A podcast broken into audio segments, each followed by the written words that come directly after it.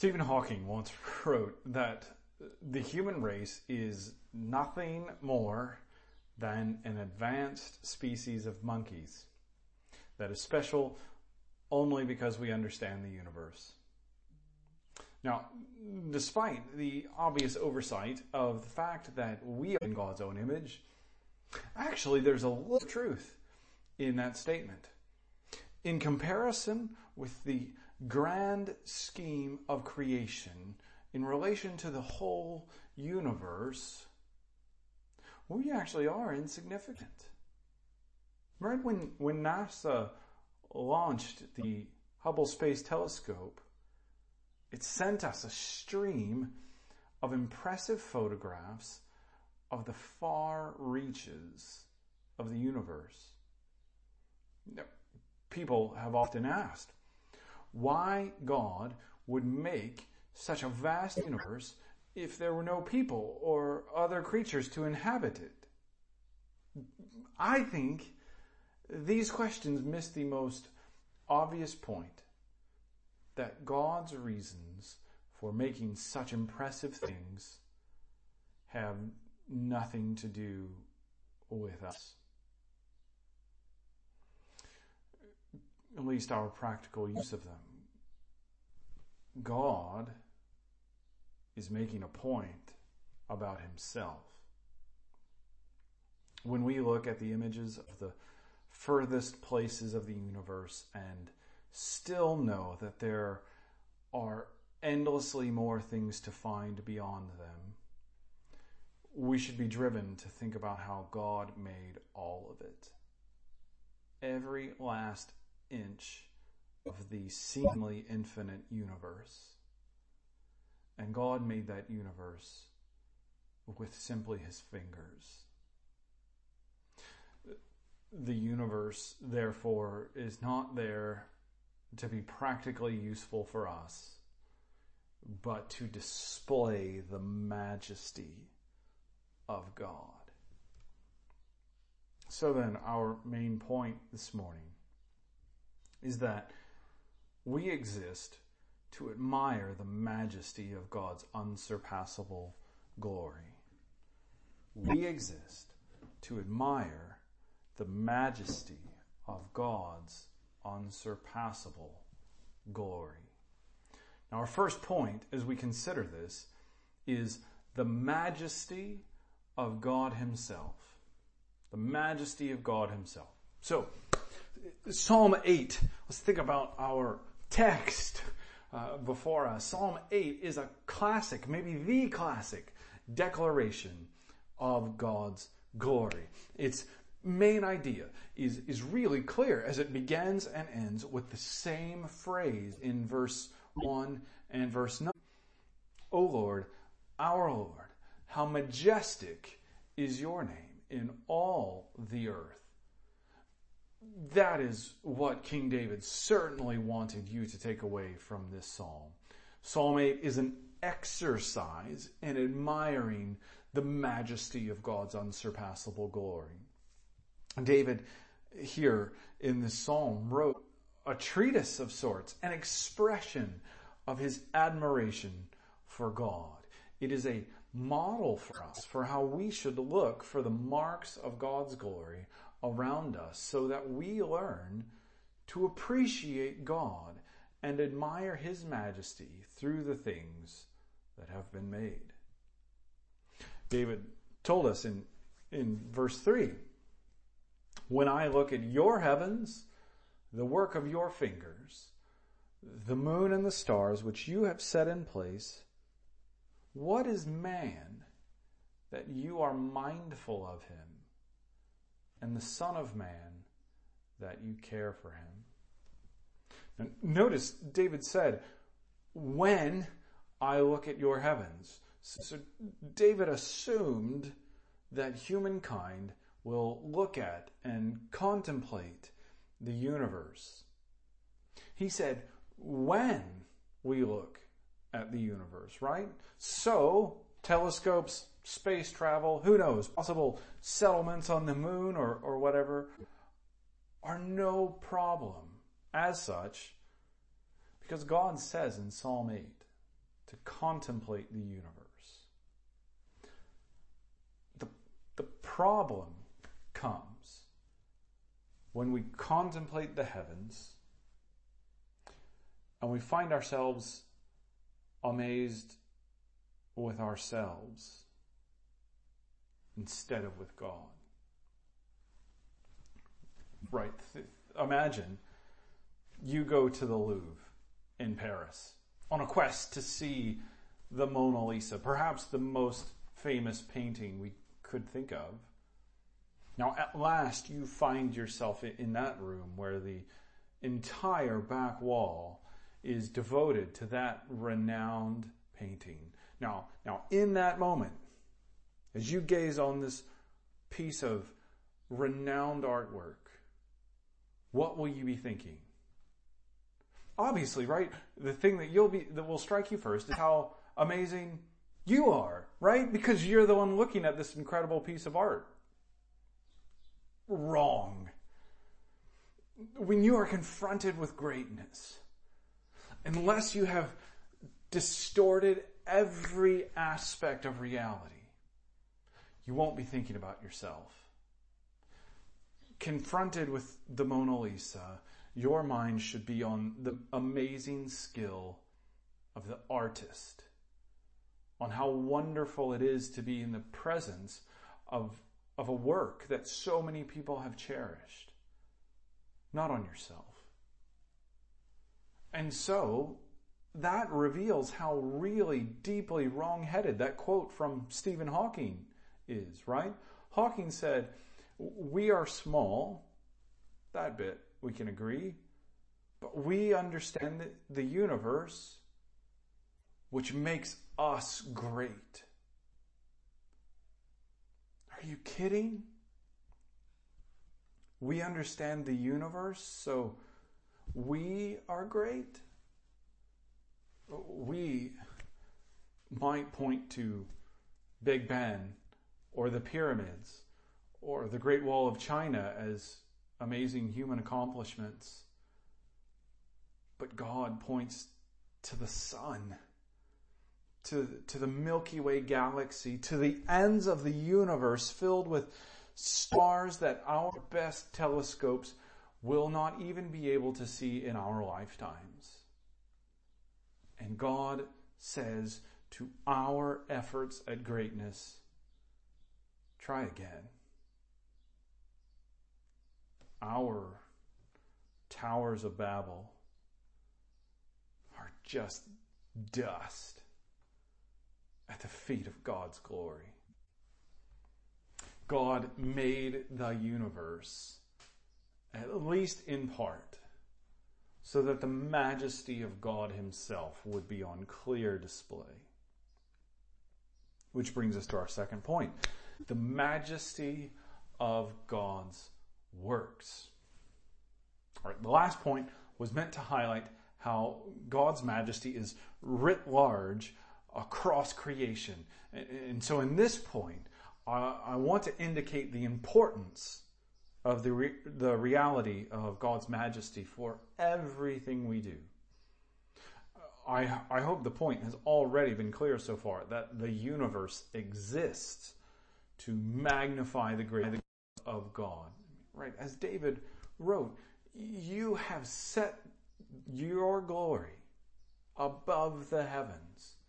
And that reveals God's majesty is the most important feature of all reality, which entails that God made all created to point to himself. Everything is God centered all things hinge on the majesty of God and are meant to direct us back to his unsurpassable glory. Right, Presbyterians and Reformed folk have, have long emphasized the glory of God. But this point raises an issue that might still cause trouble for, for a lot of people. Now, I imagine that we agree that it is good to be God centered. You know, as people, as human beings, as God's people, it's good that we are God centered. But we struggle slightly more with the idea that God is God centered. It's kind of a, a, basically accepted biblical axiom that whatever we do, we should do it for the glory of God. But what about the claim that God does everything for the glory of God?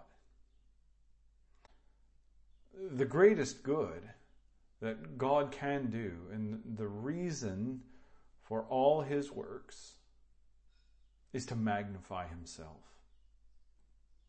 It's not an accident that creation screams his glory. He made it that way so that it would declare his glory. Creation itself is about announcing the glory of God. But there's a really challenging application here as we consider the way that we think about God. We should be God centered because God is God centered. So then, if our favorite thing about God is that we think we are the apple of his eye, if our favorite thing about God is that we believe that God exists for us, that God has us at the center, if that's our favorite thing about God, then that is not love for God. It's love for yourself. God's majesty and glory are central throughout Scripture, and we begin to appreciate what the true God has done for us once we realize how we relate to His glory.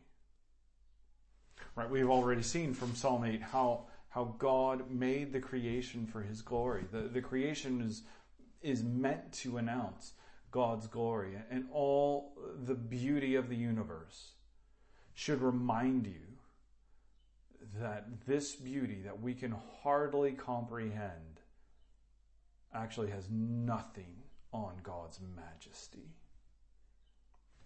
Right, a few, a few years ago, uh, Sarah and I took a day and a half, two day trip uh, to Berlin. And as we walked around the city, I was struck by how so much of the architecture there makes a point. The blocks uh, of these buildings are enormous. The, the decoration on these buildings although in some ways minimal, screams strength, wealth, and importance. Right? important buildings, significant buildings are bigger than they need to be. And they make a real impression. And there was an ideological point behind making those buildings like that. These buildings were meant to convey something about the people who reside and work in them and the strength and significance in the world of empires. You are supposed to understand the implicit communication of power in these things that have been made. And so we can, we can think about this another way, right? You, know, imagine that you are invited to the Queen's house, whichever one of her houses is your favorite. You pick. Uh, but as you enter the very large front doors, the entryway is already as big as most of our homes. You have to navigate around decorated columns just to get into the receiving area, which is covered in magnificent decorations that cost fortunes. Now, in this situation, will you be thinking about how wonderful you are and how amazing you must be because you have laid eyes on these treasures? No. Your attention will be, should be, on the greatness of the monarch. You will be reminded uh, by every artifact and every decoration that the queen is powerful and majestic and lives in an essentially different world than we do. Right? Every room of the palace is, is designed to make people think, who am I compared to the owner of this home? And then we remember that God lives even far above the cosmos. Our sun that would vaporize us and even our entire planet if we were to move just slightly too close. It's a small star in a small galaxy. And God made the entirety of creation with a word, His voice. Our psalm says the effort of His finger. And so we have to ask with verse 4 What is man that you are mindful of him? we miss the point entirely if, if we look at the creation and get wrapped up into anything other than God's majesty. The majesty of God's works prompts us to ask ourselves what we find glorious. And so we come to our third point the majesty of God's gospel. Right. Okay, so the second point emphasized that God acts supremely for his own glory, and, and we have a problem with exchanging his glory for our idols, our affections for anything other than God's majestic glory is a reason why Paul wrote in Romans 5:10 that we were formerly enemies of God. And yet, if we think about that verse, it, it helps us transition to the purpose of, of this point that God's commitment to His own glory is actually really good news for us. So, Romans 5, 10, and 11 says, For if while we were enemies, we were reconciled to God by the death of His Son, much more, now that we are reconciled, shall we be saved by his life. More than that, we also rejoice in God through our Lord Jesus Christ, through whom we have now received reconciliation. God took the initiative toward his enemies to crucify his own son so that those enemies would be reconciled to him. Although we offended God's glory by sinning against his law and exchanging a, a love for him for a love for created things, God acted to close the gap between himself and sinners so that we could be saved. Paul noted something really important. More than that, we also rejoice in God through our Lord Jesus Christ. Now that we are reconciled, we rejoice in God. Does that sound familiar at all? Man's chief end is to glorify God and enjoy Him forever.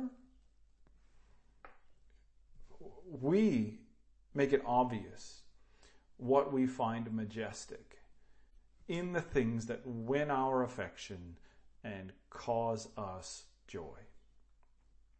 God has saved you so that you can rejoice in Him. bring worship to his name and appreciate his majesty. Right? Think of Ephesians 1 verses 5 and 6. He predestined us for adoption to himself as sons through Jesus Christ according to the purpose his will to the praise of his glorious grace with which he has blessed us in the beloved. God's election of us to salvation was to the praise of his glorious grace. Right. So, here's the application. God did not save you because of something wonderful or beautiful about you.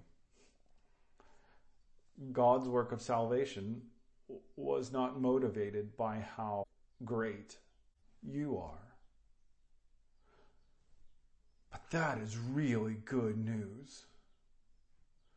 That is amazing news because when we are honest with ourselves, we know, we know that we as sinners have nothing so beautiful in us that we could cause God to rescue us.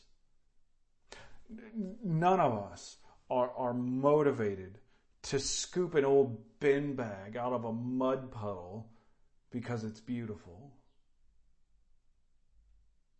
We know that we, as the former enemies of God, could never polish ourselves so much that God would then find us majestic in ourselves, especially so much so that He would remove our sins because of our own beauty. We are then thankful that God rescues us because He wants to magnify His grace. God was not satisfied to let the entire human race, made in His image, so important, made in his image be sullied in punishment for eternity. God was not content simply to punish Adam and Eve for believing the certain, the serpent's lie that they could be as God. God wanted to convince the universe and display it across creation that no one, no thing in no time, place, or reality could ever be like God. His majesty is unsurpassable. And so he saved us. He displays his majesty by placarding his deep goodness and mercy across the cosmos by sending the Son of God to die on the cross and take away our sins. God the Son, Jesus Christ, displays the strength of his might by overcoming death by dying. By becoming weak, he became strong and earned eternal glory. No other God could do that. No other power in this world can destroy its enemies through humility and obedience. But Christ, the Son of God on high, God's majestic Son, who created the universe and upholds it by the word of his power, has overcome all things by keeping the law for you and dying to wash away your sins. And he rose from the grave in glory to show that no power of sin, death, or hell can ever cast a shadow over the deep, abiding, endless majesty of God.